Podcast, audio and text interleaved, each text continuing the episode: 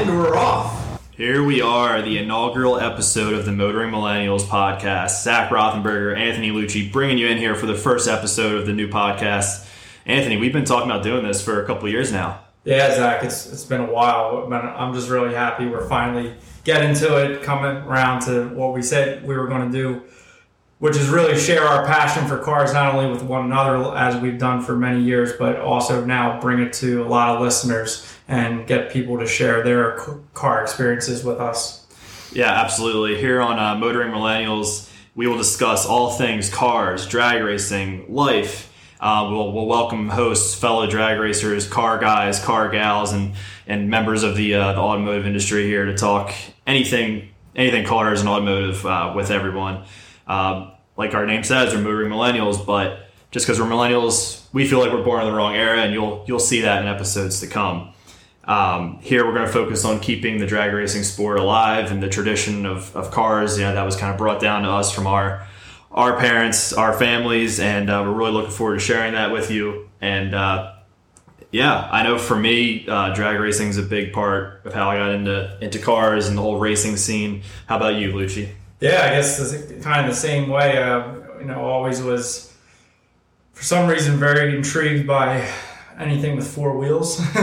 I think I probably started on very early, you know, whether it's riding a tricycle or riding a bike. But I know my my dad was a mechanic, a GM mechanic for many years when I was growing up, so it's kind of always in a garage, uh, you know, and you know, drooling over Corvettes in the showroom, you know, since I was, you know, just able to walk. And you know, then as you get older, you're just like, okay, start thinking about the cars you want to drive when you turn 16 and and then uh, before you know it you're driving and you're buying a lot of cars that's right yeah so i gotta ask what, what car did you want to drive when you were 16 what was your dream car growing up as a kid i mean gonna laugh at me i think but i, I think my the first car i wanted to buy was like a Mitsubishi Eclipse. Oh, okay. From like one of the Fast and Furious. Yeah, yeah, yeah, I think so. But then I think I quick quickly got over that and kind of went to the extreme opposite end of the spectrum. And I remember back in fourth grade carrying a DuPont registry book around oh, in my book pack uh, or my uh, backpack that had a Ferrari 550 uh, Barchetta on the front. And I remember I used to have that on my desk at school more than my textbooks. and I'm surprised I didn't get in trouble for it. But, hey. but you know, it's one of those things. It's like you're. I was thinking about cars all all, all the time. Just started to become, you know, it, it was starting to become a real passion. Yeah, absolutely. Hey, that's a good motivator to use. Yeah, put that on your desk to view the Ferrari every day when yeah. you're taking one of those those tests that mean absolutely nothing when we're kids. Exactly. Uh, How about you? What, what was the car for you that really kicked it off? You think it was your standard '69 Camaro. I mean, that's better than I mean, Eclipse. hey, I, I, mean, to me it was at least. Yeah. I don't know, but uh, but yeah, no. Same with me. You know, my my dad was a just a gearhead his whole life, and I grew up around the cars, hearing the loud, you know, American Muscle in the garage as a as a young kid, and uh, I used to watch you know the NHRA races and even NASCAR every weekend with my dad, and uh, I was the kid who you would come over to their house to play, and I would have like 50 NASCAR cars in a circle on the carpet, pretending like there was a race. Like I was one of those nutcases. um, and I had my little four wheeler thing in the backyard that was electronically powered that I thought was cool when I was like three or four years old.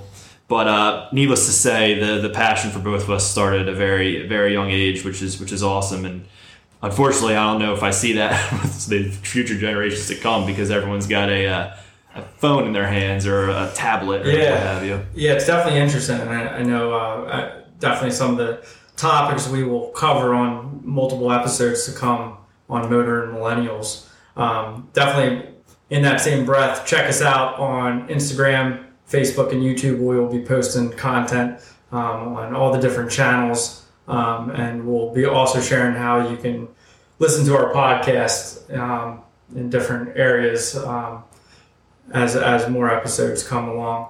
Um, but yeah, it's it's one of those things that gets really ingrained in you, and I, I guess with with the future generations, I know, I know one of the things we'll be talking about is you know kind of where is the future of motorheads or motoring Yeah. going uh is it you know obviously electric cars are a big thing that are coming down down the pike and uh you know i think us guys that are kind of more grew up with the maybe the american muscle cars or or the tuners or the uh, the high end supercars it's like well they're just changing you know but it, it however you know it is that you can keep the sport alive that's all that really matters at the end of the day Yeah, absolutely. And I know for me, you know, I started out in junior drag racing when I was 12 years old, and I've seen how that sport has progressed throughout the years for better or worse in different scenarios. And, uh, you know, it's interesting to see what, what the future holds for us in that capacity. And, and you know, we see some racetracks, some local tra- racetracks struggling, you know, in hard times and, and closing, and it, it's obviously very upsetting. So, you know, big picture goal now that we're trying to be supermen here is to help try to promote the sport and this tradition and, and provide our and you know send our passion through the microphones, everyone listening and uh, you know do our part and hopefully keep keep this uh, this tradition and hobby and, and amazing community alive throughout the years and generations to come. That's hopefully any positive impact we can have. That's the goal.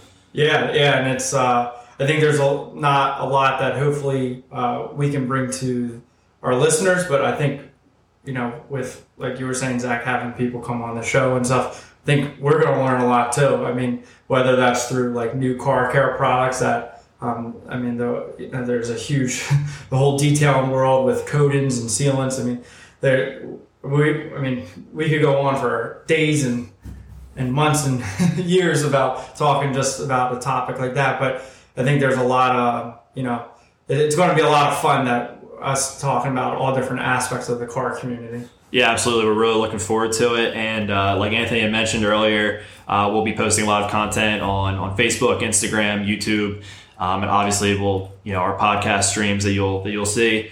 Uh, we really look forward to to you know going on this journey with everyone, and and uh, we hope to hear from you on our social media, and we'll stay tuned for episode two.